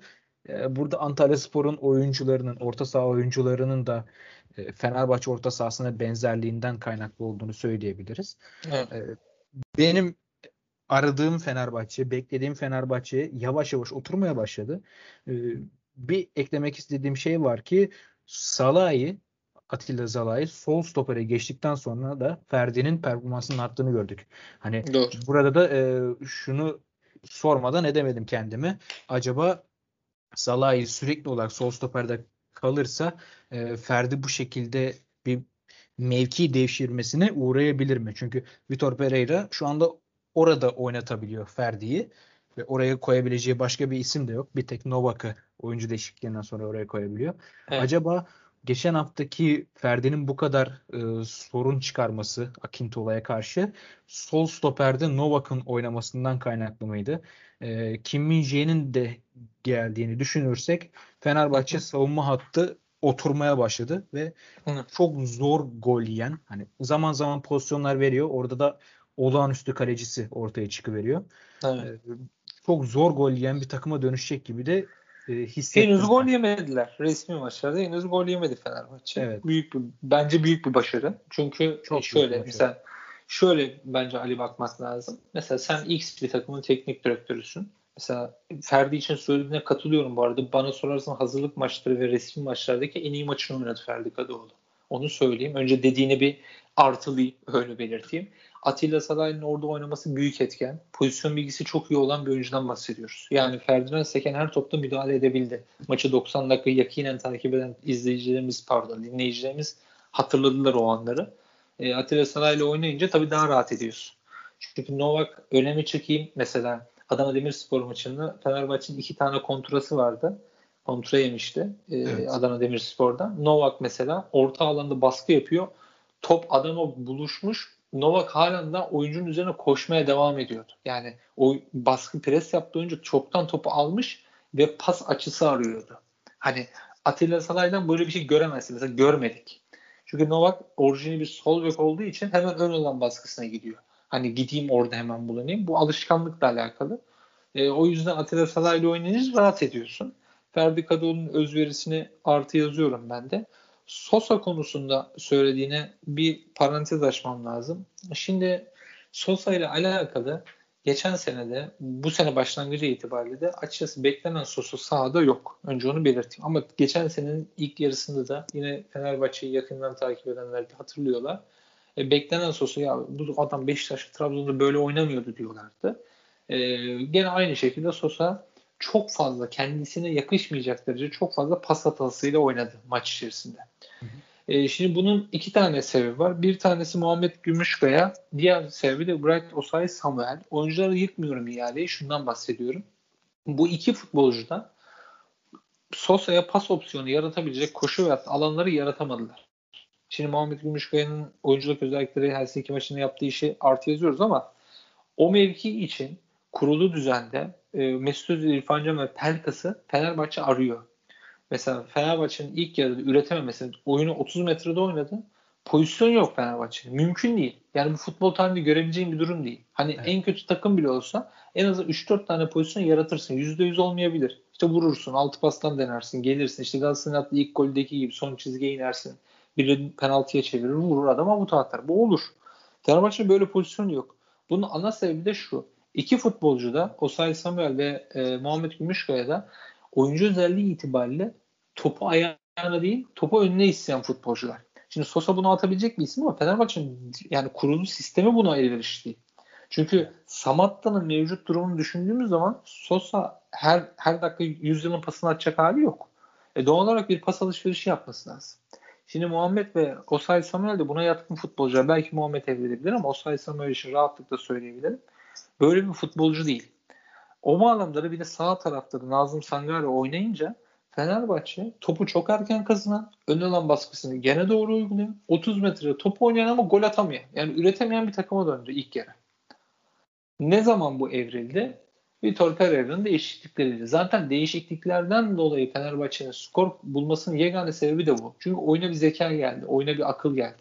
Bakınız işte Samat'ta sol çizgi Arda Güler'e ceza sahasına çıkarttığı pas ve Mia Zayt'sın o sakinlikte ayak içi plase penaltı atar gibi gol attı. Çünkü orada bir zeka koydu. Oradaki üç isim. Golle kadar Zayt'se kadar. O yüzden e, Fenerbahçe'nin ilk yarı ile ikinci arasındaki yegane sebep buydu. Çünkü sistem Mesut Özil, Pelkas, gibi oyuncu arıyor. Diğer futbolcu yani hani o ikisinden bir tanesinin kesinlikle bu isimlerden biri olması lazım. Orta sancılarını yardım, pas opsiyonu yaratabilmesi için. Hele bir de sağda Nazım Sangare gibi oyuncu oynuyorsa. O yüzden Fenerbahçe'nin ilk yarısı e, bu bağlamda bence beklentinin altında geçti. Sosa içinde dediğim gibi konunun başına döneyim. Beklentinin çok altında performansı kesinlikle şu anda Zayt'si kesebilecek durumda değil. Onu belirteyim. Zayt's'tan çok daha iyi futbolcu ama kesebilecek durumda değil. Hem temposu hem de bence konsantrasyonu itibariyle. İstenilen şeyi karşılayamaması itibariyle. Tabii tabii. Ee, o zaman buradan da birazcık da ön hatta doğru konuşmak istiyorum. Ee, öncelikle söylemlerime Muhammed Gümüşay'a teşekkür etmek başlamak istiyorum. Çünkü evet. bunu Kerem Aktürkoğlu'nda da görüyorum ben çok net bir şekilde. Muhammed'de de görüyorum. Arda'yı da tam onları göremesem de o da yapıyor bunları. Özgüven. Yani evet. inanılmaz özgüvenleri var. Topu aldığında mutlaka bir adam eksiltme isteği.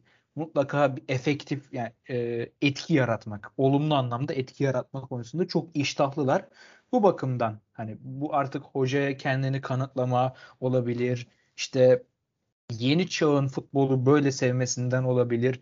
Bilmiyorum ama e, bu bağlamda çok değerli parçalar olduklarını düşünüyorum. Mücevherler adeta. Arda Güler de evet, evet. 16 yaşında yani 2005 doğumlu bir çocuk olarak Fenerbahçe'yi maçı kazandıran pası atan oyuncu olması da inanılmaz evet. değerli kendisi için. Fenerbahçe için e, orası sorgulanır yani Fenerbahçe'nin Arda Güler'e kalmış olması birazcık sorgulanabilir. Ama gerçi eksiklikler de var. Ee, çok fazla var evet. evet çok fazla çok, var. eksiklikler. İşin güzel yanı şurada. Ama kurtarıcı olarak oyuna girmesi çok iyi bir şey. Evet. Yani dakika 85-86 maç henüz daha 1-0 değil ve Arda Güler oyuna giriyor. Bu önemli bir şey. Yani oyuncu 16 yaşında ne kadar Evet yani iki dakika sonra asisti yapıyor. Oyuncu bunun ne kadar farkında olabilir bilemiyoruz. Yani o e, ne kadar o mental anlamda hazır bilemiyorum. Ama hakikaten gol asisten çok daha değerli bir şey aslında oyuncu için. Yani onu eğer ki özümseyip kabul edip ya hocam bana kurtarıcı olarak şans verdi algısını bir yerleştirebilirse içine e, oyuncunun önümüzdeki yıllarda önü bence açık. Onu söyleyebilir. Ee, bir de hani Samatta'dan söz etmemiz gerekiyor mu bilmiyorum ama hani e, burada birazcık ben da Ali Koç tarafına bakmak istiyorum işin.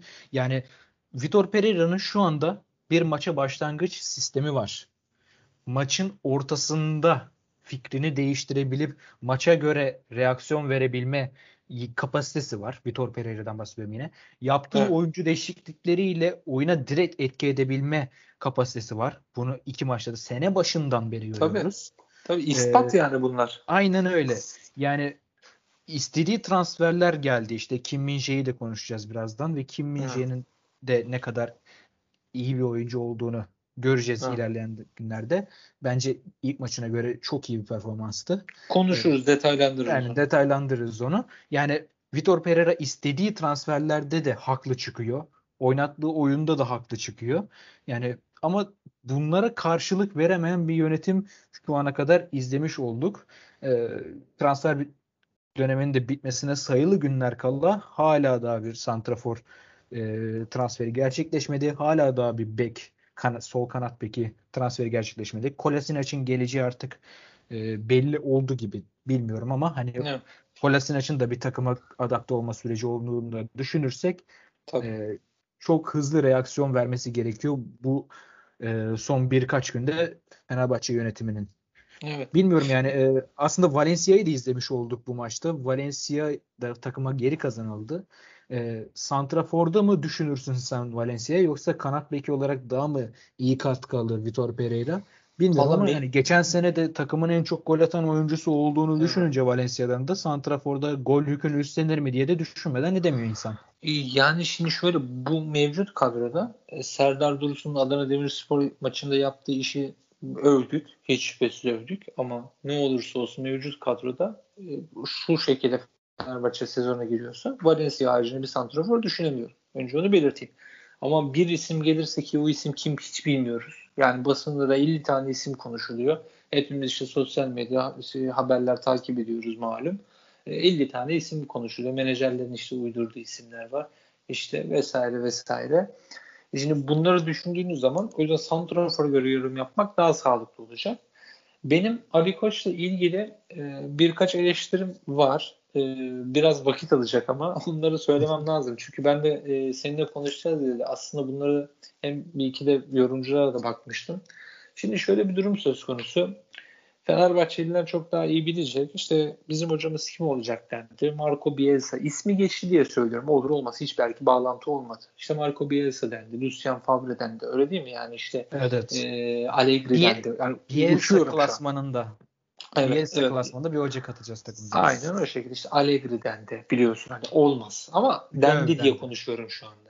E, işte e, Makedonya'nın e, pardon evet Kuzey Makedonya'nın antrenörü Angelovski. vesaire. Angelovski vesaire. Şimdi böyle bir sürü isim konuşuldu ama biz şimdi Bielsa, Conte'den de Allegri, işte Favre ayarında kalalım. Ki Löw'den. Ali Koç'un Löw'den de. Ali Koç'un açıklaması zaten o ayarda olacağı şeklindeydi. E, Pereira o ayarda bir antrenör değil. Önce onu belirtelim. İyi bir antrenör. E, bunu bence ispat edecektir. E, ama neyse oralara girmeden şöyle söyleyeyim. Şimdi Bielsa ayarında bir antrenör getirdiğini şimdi böyle bir antrenör gelecek ki Pereira'yı da öyle görüyor demek ki. Şimdi bu adam diyor ki hazırlık maçları, antrenmanda, tesislere girdiğinden beri kardeşim ben 3-4-2-1 oynayacağım. Şimdi bu adamın Vitor Pereira olmadığını düşünün. Diyelim ki bu adam Marco Bielsa. Getirdi Fenerbahçe değil mi? Çok konuşuldu diye. Onun üzerinden gidelim. Şimdi bu adamı getirdin ve diyorsun ki bizim takımımız bu. A- a- diyor ki antrenör ben bu takımı 3-4-2-1 oynayacağım. İşte Minji K diye bir, bir, bir oyuncu var. E, e, Kim Min-jae diye de bir oyuncu var pardon. Bu oyuncuyu da getirin bana diyorsun. E işte e, Serdar Dursun da var. Ben bu oyunu oynayacağım diyor. Şimdi bu adama sen şu anda bana sorarsan gizli bir mobbing uygulanıyor Vitor Pereira'ya. Çünkü istediği transferler var. Bu takımın transferle halledebileceği pro- problemler var. Şimdi mesela bir konuya daha gireceğim. Onunla da bağlantı yapacağım ama şimdi Vitor Pereira'ya diyor ki ben bu sistemi oynayacağım adam. Ve transferlerini söylüyor. Almak için muhakkak uğraşılıyordur. Hiç şüphesiz uğraşılıyordur. Ama şu anda benim Vitor Pereira'yı eleştirebilmem için bu sistemin doğru oyuncuların takıma dahil olması lazım. Kimdir o? Kolasinac. Doğru mu? Kimdir? Evet. Basında geçiliyor. Alexander e, Sörloth dendi. İlki Evet. başka bir takıma gitmiş herhalde. Kiralanmış. Son dakika geçiyordu en son şeyler. E, sosyal medyada vesaire yazıyordu. Şimdi bu oyuncuların gelmesi lazım. Bu oyuncular gelir. işte Erol Bulut'ta olduğu gibi bu oyuncular gelir ve deriz ki sen bu takımı doğru futbol oynatamıyorsun. Veya deriz ki bu takım 4-3'ü daha iyi oynar. Veya bu deriz ki bu takım 4-2-3-1'i daha iyi oynar. Şimdi antrenör düşün. Marco Bielsa'ya böyle bir şey yapabilir misin? Yani evet. anlatabiliyor muyum? Şimdi mesela şey mesela birisi bağırmış Vitor Pereira 4-4-2 4-4-2 demiş. Şimdi Marco Bielsa 4-4-2 diye bağırabilir misin? Fırlatır buz kovasını kafana yani. Anlatabiliyor muyum? Şimdi bu yapılmaması lazım. Yani antrenör de bizim veyahut işte biz e, nacizane bir insanlar bize bir alan sağlıyor. Biz şu an konuşuyoruz. Bazı dinleyicilerimiz var ama şimdi insanlara eleştiri hakkı verebilmek için önce yani bu eleştirilecek insana malzemeyi sunmak lazım. Sen adama diyorsun ki Ferdi Kadıoğlu'ndan sol taraf oyuncusu yap. Santrafor'da ben sana getirmeye çalışacağım. İşte Serdar var, Valencia var. Oyna. Samat da var ya. 7 milyon para veririz 6 milyon diyorsun. Sonra da diyorsun ki 4-4-2 oyna. Yani anlatabiliyor muyum? Bu absürt bir durum. Bir an önce Vitor Pereira haksızlık edilmesin. Adam 6 puan aldı. Eminim ki şu kadro, şu oyun sistemiyle liginizde çok az antrenör diyeyim. Haksızlık etmeyeyim. Çok az antrenör 6 puan alabilirdi. Adam bence büyük başarı sağladı. Bak çok samimi söylüyorum. Bu sistemde. Yani bu takımla demiyorum. Bu sistemde 3-4-2-1'de çok az antrenör bu 6 puan alabilirdi. En az bir 1 puan takılırdı yani bir yere. O yüzden Ali Koç büyük hata yapıyor. Ve Serdar Ali Çelik tarafta hiç söyledi. Fenerbahçe gazetecisi malum herkesin bildiği gibi. Bu kadar beklediysek diyor Vedat Muriç'i falan getireceksen çok büyük ayıp edersin diyor yani. Hani hakikaten öyle bir duruma gitti. Hani teknik evet. direktör durumuna gitti iş. Yani Musa Dembele falan diyorlar inşallah. Hani anlatabiliyor muyum? Yani öyle bir adamın gelmesi lazım. Yani Cavani Mavani getireceksin ki ya bak bekledik ama Cavani geldi. Artık ne verir ne vermez onu göreceğiz. Sahaya çıkması lazım. O yüzden e, Ali Koç kendi kuyusunu kazıyor. Öyle söyleyeyim. Daha agresif yorum yapayım. Evet. E, Vitor Pereira bu savaştan galip çıkar yani. Taraftarın gözüne. En azından futbolu sağlıklı, aklı selim izleyen herkes ya bu adam haksızlık edildi der günün sonunda bir başarısızlık olursa. O yüzden kimi getiriyorsa bir an önce getirmesi lazım. Arada da ufak pürüzler varsa e, onları da artık göz ardı etmesi lazım. Bence. Haksızlık ediliyor çünkü şu an hocaya. Onu söyleyeyim. Çünkü adam oynamak istediği bir sistem var. Ben bunu oynayacağım diyor. Adam yani bunu bir de bugün söylemiyor. Ali yani hazırlık maçlarında dahi bunu. Tabii yani böyle oynuyor adam. Yani ve bak kazandırdığı oyuncular var. Tisserand gider mi gitmez mi diyorsun. Mesela gizli. Şu anda bence takımın en iyi futbolcularından bir tanesi. Çok iyi, çok iyi oynuyor. Çok iyi yani. Ben iyi değil, çok iyi oynuyor. Evet. Bana sorarsan. Kendisinden hani, beklenmeyecek kadar iyi oynuyor. Tabii ki de yani. Bak mesela Mesut ya işte o adam e, hazır mı değil ama bir gol bir asist.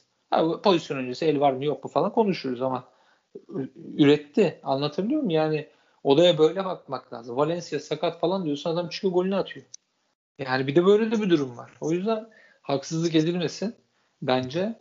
Ee, o yüzden bir an önce Ali Koç'un gerekeni yapması lazım. Ee, hoca çünkü bir yere kadar dayanabilir. Zor maçlar geliyor yani. Dediklerine katılmamak elde değil. Zaten e, sosyal medyada da bunun yankılarını çok net bir şekilde görüyoruz. Bu işin sonu nereye varacak bilmiyoruz ama olası başarısızlıkta da artık okların e, geçtiğimiz 3 yıla nazaran daha böyle yönetime kaydığında Tabii görebiliriz.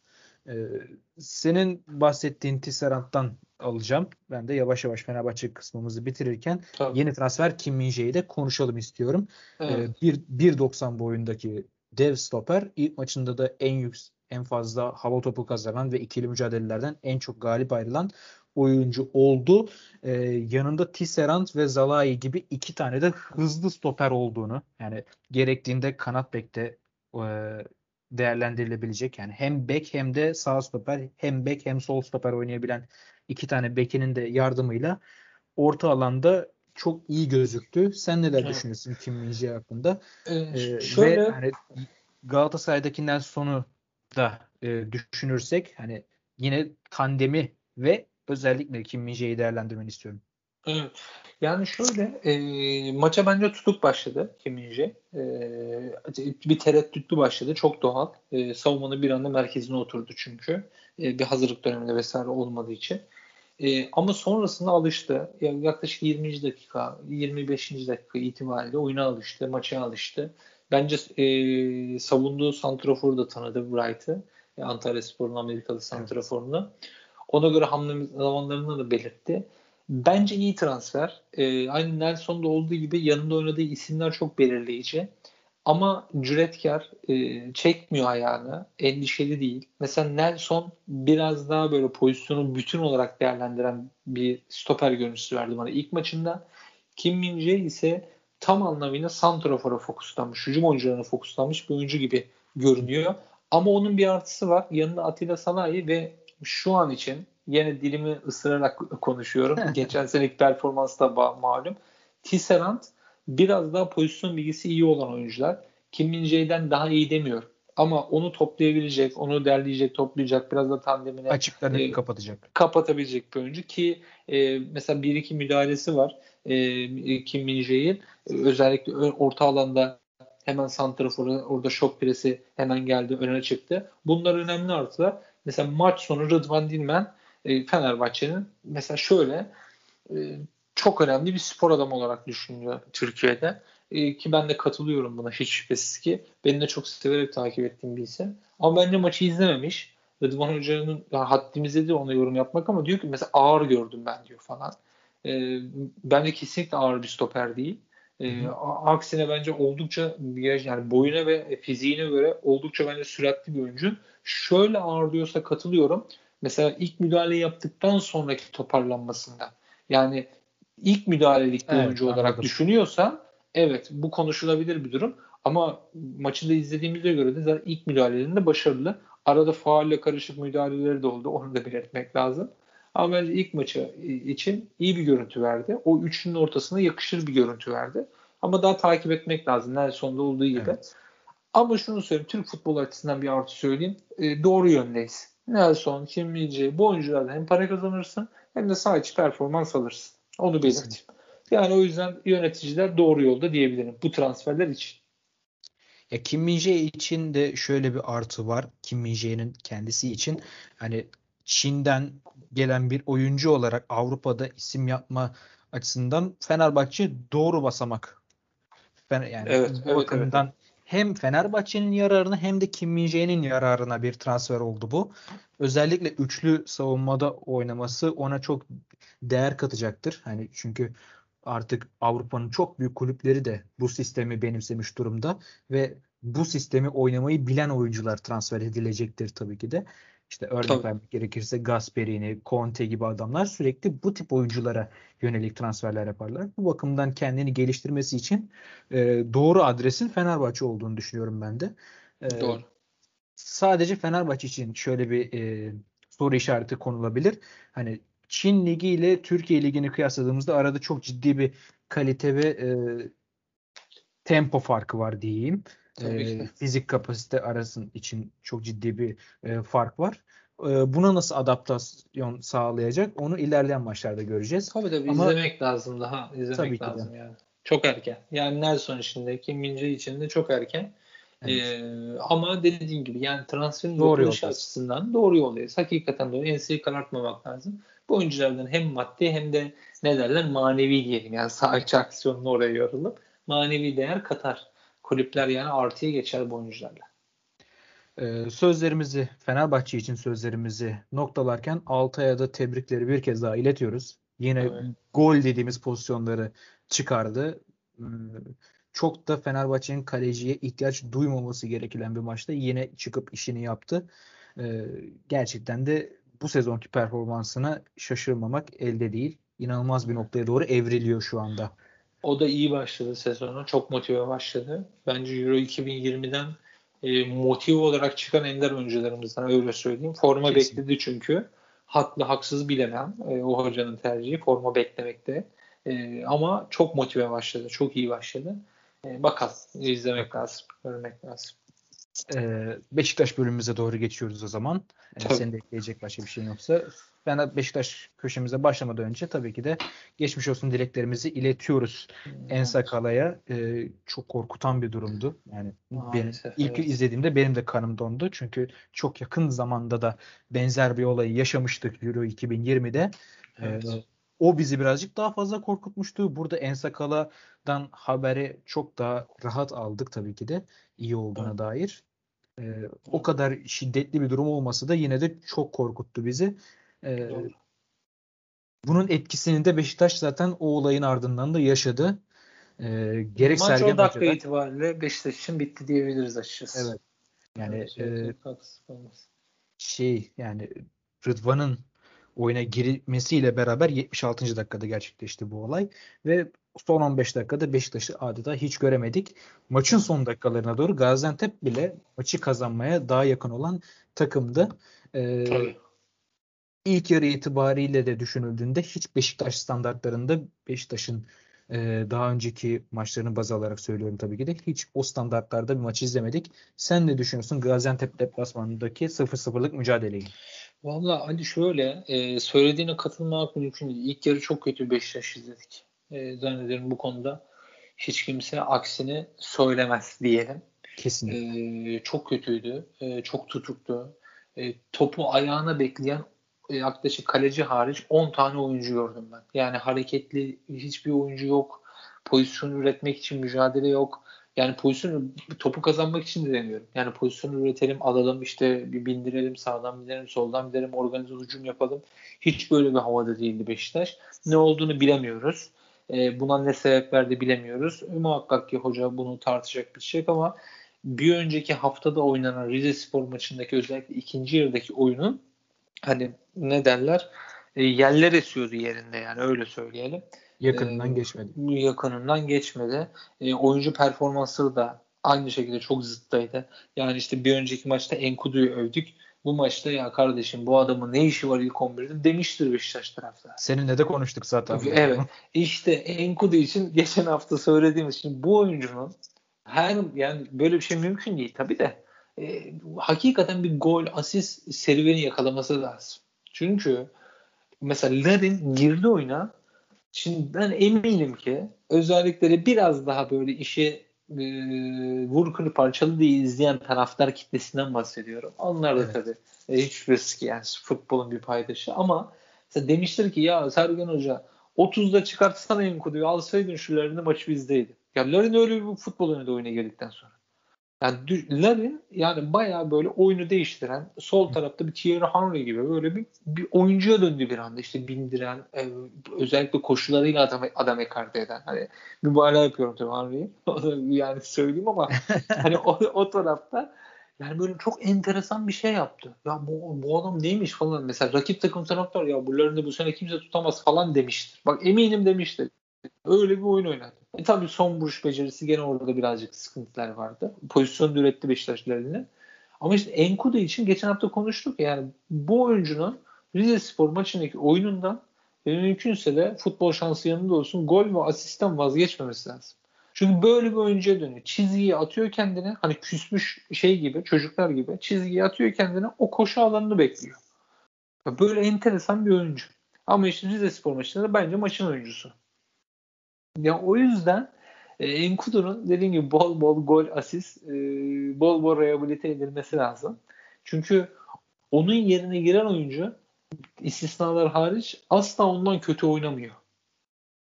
Bir de böyle de bir durum var. Evet. Yani bir Larin mesela Ve rotasyon da kalabalık orada. Hani evet yani. Larin Tabii var. bir de Kenan Şimdi Teixeira'yı da koyabilirsin. Hani çokça evet. opsiyon var yani. Aynen öyle. O yüzden Enkudu mesela bu maçın en kötülerinden bana sorarsan. Ee, Salih, Atiba, Joseph ilk hedefi kale olmayan 3 orta saha oyuncusu. Şimdi geçen Rize maçında da konuşmuştuk. Orada Enkudu farkı vardı. İkinci yarıdaki Beşiktaş'ın ön alan ikinci hatta üçüncü bölgede diyebiliriz gönül rahatlığıyla baskısı ve buna sonuç vermesi 3-0 oldu. E, daha da orta artabilirdi, skorlar gelebilirdi. Ama ilk hedefi kale olmayan 3 orta saha oyuncusu Beşiktaş'ta oynuyor. Sağ tarafta Raşit Geza, solda Enkudu. Enkudu işte böyle bir Enkudu olunca yani kaleyle işi olmayan bir Enkudu olunca Beşiktaş'ın bir gol ayağı var. Kenan Karaman bir de golü oraya götürecek ayağı var Raşit Geza. Bunlar da gönlünde olmadığı zaman Beşiktaş Abu Bakar ve Gezal'ın kart ve sakat cezalı olduğu dönemde geçen sene hatırlayacaklar oyununa dönüyor. Bir anda Beşiktaş üretemeyen, e, duran top bekleyen, pozisyon üretmekte zorlanan yani oyuncu yetenekleriyle sanki gol ve asist yapan pozisyon üreten bir takım gibi bir hale bürünüyor. Çünkü sayısal anlamda orta sahada üretebilecek oyuncu sayısı Beşiktaş'ta kısıtlı. Atiba, Sadi ve Joseph. Bunların toplasan sezonda bunların hepsi 15 gol atmaz. Bu üç oyuncu. E şimdi buna bir de Enkudu ekleniyor. Raşit Gezal da gününde değil. Kenan Karaman henüz daha papat yapalı. Geçen maç çok iyiydi. Bu maç biraz sallandı. Nasıl gol olacak soruyorsun. Nasıl gol olacak işte. Nasıl gol olacak diyorsun. Beşiktaş da bunu yaşadı bana sorarsan. Ama oraya ne yetişti? Larin yetişti. Ama o da üretemedi. Yani pozisyonu buldu ama golle sonuçlandıramadı. En Sakala'ya kadar Beşiktaş'ın baskın bir oyunu vardı diyebiliriz. En Sakala olayından sonra Beşiktaş açısından maç kesinlikle psikolojik anlamda bitti. Gol yemedikleri için de şanslılardı diyebilirim gönül rahatlığıyla. Yani maç evet. kazansaydı yani e, Gaziantep neden kazandı demezdim açıkçası. Öyle de pozisyonlar ürettiler. Yani bir tane boş kaleye kaçırdılar ki zaten evlere şenlik. Son Ondan sonra da bir tane pozisyon vardı. Ersin'in kurtarmış olduğu bir e, Furkan Soyalp'in çekmiş olduğu bir şutta. Tabii, tabii. Yani birden fazla da gol fırsatı verince Beşiktaş e, insan sorgulamadan edemedi. Tabii Aynen, ki de çok ciddi e, etki etti maça. Yani gönül isterdi ki ben şimdi burada Batshuayi ve Alex Teixeira'yı da değerlendirmek isterdim. Ama hani maç öyle bir mental açıdan çöktü ki maçın Aha. geneli. E, Batshuayi ve Alex Teixeira'yı ben analiz dahi edemedim. Hani bu adamlar nasıl oynuyor falan gibi e, bir analiz de yapamadım. Yok, Çünkü evet. ben de olayın şokunu yaşadım o an için. E, burada tabii Maalesef. ki de Necip'i Necip'i tebrik etmek gerekiyor. Yani inanılmaz reaksiyon gösterdi kenardan. E, ona da tebriklerimizi iletiyoruz. E, evet. Eklemek istediğim şey bu maçta yani Beşiktaş'ın çok fazla böyle oyuncusu var. Bir maç iyi, bir maç kötü. İşte o evet. Enkodu onlardan birisi. Bu maçta da mesela Wellington çok iyi gözüktü bana. Ee, özellikle Rozier ile beraber sağ tarafta e, Nuadiko gerçi o bölgedeydi. Gaziantep'in belki de skor yaratması en muhtemel oyuncularından birisiydi. Hamza Mendy de Gaziantep'te inanılmaz iyi performanslar sergiledi.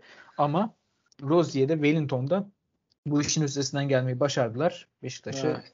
yani gol yemeyen maç koydular. Yani orada başka birisi olsaydı yani çünkü Rozier'in mesela bir alternatifi yok.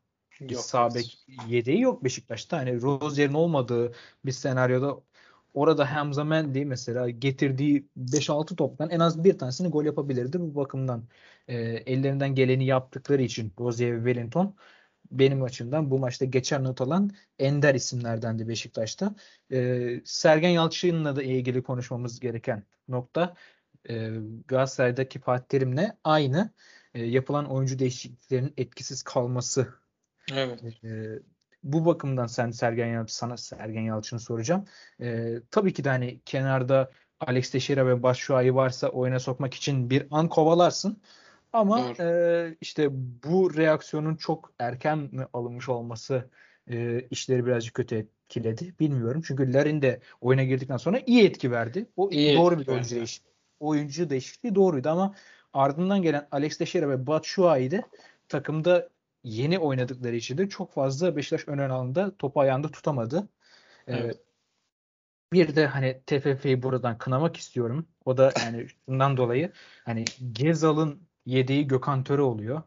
Ee, sahada evet. bir şekilde 3 oyuncu bulundurmak zorunda kalıyorsun ve hani Gezal'ı çıkartırken ve Teşehir'e ve Batshuayi'yi oyuna sokarken mutlaka bir oyuna bir Türk oyuncu alman gerekiyor. O da Gökhan Töre oluyor e, oyunu ne derece düşürdüğünü de görmüş olduk. E, inanılması güç saçma bir kuralla karşı karşıya bu sene Türk takımlarımız. E, bu Federasyonun yani, doğru aldığı bir karar var mı yani maç saatlerini belirleme dışında? Öyle söyleyeyim yani. Hani bir maç saatlerini belirliyor, bir günü belirliyor. Başka bir işlevi olmayan bir federasyon yani. Ben Sergen Yalçın'la ilgili değişikliklere geri oradan alayım. Sonra işin diğer e, yabancı sayısıyla ilgili kısmıyla da alakalı bir izleyici olarak bazı eleştirilerim var. Yani Sergen Yalçın'ın açıklamalarına katılıyorum bu arada. Hemen baştan söyleyeyim. E, oyuncu değişiklikleri ben işte ilk konuşmamızda söyledim. Fatih Hoca ile ilgili de söyledim. Sergen Hoca ile ilgili de belirteyim. Yapmak için yapmamak lazım. Hiç şüphesiz ki onlar bazı şeyler kafalarında tasarlıyorlar. Oyuncunun oyundan düştüğünü görüyorlar diğer futbolculara da şans vermek istiyorlar. İşte kafasını ona açıyor yardımcı antrenörü. Bak şuraya gideceksin. İşte artık kimisi tabletten, kimisi klasörden malum görüyorsun onları. İşte gösteriyor bir şeyler var ama şimdi şöyle de bir durum söz konusu. Ee, benzer özelliklerde olduğu düşünülen ama asla benzer özelliklere sahip olmayan oyuncular var takımlarımızda. E, o yüzden oyuncu değişikliğini yaparken de bence oradan oyuncuyu çıkartıp onun yerine işte aynı tip olduğu düşünülen oyuncuyu almak yerine farklı bir şeyler söylemek lazım. Hele ki daha skoru elde edememişsin. Mesela skoru elde ettin 2-0. Raşit Gezal'ı çıkartıp Gökhan Töre'yi gönül rahatlığıyla alırsın. Hatta Gökhan Töre sayesinde maçı 3-0'da falan getirebilirsin. Olasılık o ya getirebilirsin yani. Hı hı. Ama Ee, şimdi maç 0-0 devam ediyor. Gole ihtiyacım var. Gezal'ı niye çıkarttın diye eleştirmiyorum. Yani Gezal sonrası törenin oyuna girmesine senin o genel bir eleştirin olduğu için sana katılıyorum. Ama Gezal niye çıktı demiyorum. Ama Gezal çıktıktan sonra töreyi alıp da o sıkışan oyunun içerisinde ya Gezal bu işi çözemedi töre sen çözersin demek bence yanlış. Yani onu söyleyeyim. Gezal'ın çözemediğini töre çözemez. Ya bir kere bunu yani Sergen Yalçın biliyordur zaten ama işte herhalde oyuncu oyundan düştü vesaire falan. Orada birazcık e, yanlış bir tercih oldu. Ve dediğim gibi bugün Galatasaray'da izledik. E, hafta başında işte ligin başlangıç haftasında Beşiktaş'ta gördük. Oyuncu değişiklikleri takımları geriye götürmemeli. Mesela Fenerbahçe taraftarı bu yüzden geçen sene çok canı yandı. Bir oyuncu değişikliği yapıyor Erol Bulut. Takım mesela görece iyiyse daha kötü hale geliyordu. Yani görece iyilikle kalmıyordu. Mesela Galatasaray'da da bugün onu gördük. Galatasaray golü buldu ama işte Galatasaray taraftarı ne demek istediğini biliyor. Organize hücum yok Galatasaray'ın. Evet. Beşiktaş hakeza aynı şekilde. O yüzden biraz değişiklikler konusunda biraz formasyon üzerine yani oyun sisteminde belki değişikliğe gidip yani hiç beklemezsin Gezal'ı çıkartıp Necip'i alıp belki şok bir prese sırf 3. alanda orada hemen ön alanda baskı falan gibi böyle farklı formasyonlara da dönülebilir, denenebilir. Ee, o genel olarak bu el, değişikliklerle ilgili eleştirim bu. Yabancı sayısıyla da yabancı kuralıyla da ilgili birkaç sözüm var. Bir izleyici olarak ama bu. Yani bir Sergen Yalçın'ın açıklamalarından bağımsız. Şimdi biz buna bu hizmete, bu seyire e, para ödeyen insanlar işte kimisi kombine alıyor, bilet alıyor. Pandemiden dolayı onlar da biraz kısıtlansa da evet. hepimiz de işte televizyon başında belli bir yayın ücret ödeyerek bunu hizmete almaya çalışıyoruz. Şimdi bana sorarsan e, benim izlediğim bir şeyde sansür, kısıtlama, e, işte ne bileyim e, sınır vesaire olmamasını isterim ben. Çünkü ben para ödüyorum. Yani hizmette ben kalite almam lazım. Şimdi bu yabancıyla gelecek bir şey olduğunu iddia etmiyorum. Ama beni kısıtlama. Yani ben izleyici olarak evet. Raşit Gezal oyundan çıkıyorsa e, Gökhan Töre de girebilir. Problem yok. Ama ben onun bilmeliyim ki 8 artı 3'ten dolayı değil antrenör Raşit Gezal'dan o anda verim alamadı ve Gökhan Töre'den daha iyi verim alacağını düşündüğü için bu değişikliği yapsın. Evet. Yani bu benim için kritik. O yüzden beni kısıtladığı zaman ben izleyici olarak yani onu o televizyonu zaptladığım zaman o işten keyif almıyorum. Yani federasyon bir kere şu milli takımla uğraşmayı bıraksın. Başları Şenol Güneş. Yani daha ne istiyorsun derler adama. Yani şu milli takım bir santraforu bir de sol beki yok Şenol Hoca. Yani bunları da bul bir zahmet. Bir yerden bul. Çıkar bul yani. Şimdi stopere mi ihtiyacı var milli takımın? Sana soruyorum hadi. Veya bir orta savunucusu düşünüyor musun? Hakikaten. Okay Yokuş. Tabii. Okay Yokuş'ta Ozan Tufan, İrfancan Kahveci, Taylan Antalyalı, e, Berkan Kutlu geliyor değil mi bu oyuncular? Tabii Devam gidiyor. ediyor. E şimdi Cengiz Ünder var. Marsilya'da iyi başlangıç yaptı. Eşi Yusuf Yazıcı var. Abdülkadir Ömür var. Ya bu malzeme bu. Yani bir santrofor bana sorarsan bir de sol bek bulman lazım. Kaleci mi arıyorsun? Yani bu milli takımı kılıf uydurup da durup durup da yani şu yabancı sayısıyla ilgili karar almalarına ben ciddi derece rahatsız oluyorum. Bir ikincisi bir ülke federasyonu düşün ki tek yetkili olarak karar alabildiği konu şu. Bu federasyon için demiyorum. Nihat Özdemir'in federasyonundan bahsetmiyorum. Geçmişte de bu böyleydi maalesef. Sadece yabancı sayısını değiştirmekle yetkili gibi geliyorlar göreve. Ya kardeşim sen bunu 8 artı 3, 10 artı 8 bilmem ne yapacağını de ki alın size bu kadar bilmem kaç para fon bunun geri ödemesini bilmem ne yapacaksınız. Gidin altyapı tesisi kurun. Altyapı tesisi olmayan Süper Lig takım var. Fatih Karagümrük'ün stadı yok. Öyle değil mi? Yani oynayabileceği nizam evet. bir sahası yok. Yani bir federasyon bunlara bu topa hiç girmiyor. Diyor ki ben 8 artı 3 yaptım. Ya tamam 8 artı 3 yaptın niye yaptın? E peki tamam 8 artı 3 yaptın da sen bana nasıl bir alan sağladın? Ne kadar konfor alanı sağladın? Ne olanaklar sağladın? Bu artı 3 nerede bu artı 3? Gibi bence federasyonun farklı şekilde kafasını yorması gereken konular var. Ve ben izleyici olarak kısıtlanmak istemiyorum. Bunu da söyleyeyim. Bir taraftarım değil mi? Bir izleyiciyim. Futbolu satın alan, parasını ödeyen bir izleyiciyim ben. Beni kısıtlama kardeşim. Ben bileyim ki Sergen Yalçın gönül rahatlığıyla o değişikliği yaparken 8 artı 3'ü düşünmesin. Bu kadar. Benim tek istediğim bu. Yani verim alır almaz. O bırak o benle Sergen Yalçın arasında. Seni ilgilendirmez yani. o yüzden bunlar yanlış işler yani. Evet. Federasyonun kendini ne bileyim sirkelemesi vesaire lazım ama bence değişmesi de lazım zaten. O da genel bir yorum olsun. Yani dediklerine katılmamak elde değil. Ee, ülkenin içinde bulunduğu futbol ortamından da kimse memnun değil. Zaten bunu geçtiğimiz dönemlerde, geçtiğimiz günlerde ülkenin büyük takımları bir haber kanalında çıkıp da tüm sorunlarını beyan ettiler. Bu gelinen evet. son noktaydı benim için. Hani bir futbol takımı düşün ki ben hayatımda hiç duymadım e, Bayern Münih'in, Borussia Dortmund'un bir başkanlarının bir haber kanalına çıkıp da biz Almanya Futbol Federasyonu'nun e, istifasını istiyoruz dediğini hiç duymadım. Bu bu arada hani Almanya sizler için çok uçuk örnek olduysa ben aynısını Romanya'da da görmedim. İşte Bükreş Başkanı, işte Univ Krovjovya, işte Cluj Başkanı çıkıp da e, bir haber kanalında biz Romanya Futbol Federasyonu'nun istifasını istiyoruz. Gerekçelerimiz de bunlar bunlar bunlar dediğini hiç duymadım. Bir tek bizim ülkemize e, evet özgü yani. bir şey oldu bu. E, bu bence öyle. gelinen son noktaydı. E, yani, çok, çok talihsiz yani. Bizim federasyon diye bir görev alan bir ekip var. İki tane karar alabiliyorlar. Bir maç günleri saati belirliyorlar. Yani doğru düzgünden bahsediyorum bu arada. E işte bir de bu. Bir, bir de kasti olarak ülkenin büyük takımlarıyla re- rekabete işte onlara e, çomak sokma derdindeler. Bana evet, öyle bir hissiyat doğuruyorlar yani. Yani çok saçma. Mesela Galatasaray'ın Avrupa Kupası maçı var. Karar açıklıyorsun marka ile ilgili. Yani şimdi ben şimdi şöyle bir şey var. Mesela ben X bir takımın taraftarı olabilirim. Ama vicdanları yaralamamak lazım. Şimdi Markan ceza al, alacağını bilmeyen var mı abi maçı izleyip? Veyahut da e, bunu şimdi Markan ceza alacak değil mi? Markan cezası 8 olur, 3 olur, 5 olur. Ben bilemem. Şimdi kural kitabı var. Orada bir şeyler yazıyor. Biz de onun üzerine konuşuruz. Şimdi 8 maç ceza veriyorsun. Şimdi bu kural kitabına göre de en azından bizim takip ettiğimiz kadarıyla doğru bir aralıkta bir ceza gibi görünüyor. Tam burada da bir sıkıntı yok.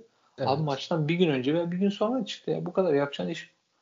Galatasaray yine bunu tepki verebilir bu arada. Diyebilir maç, ki ya Maç günü daha önce açıkla. Öyle saatte açık.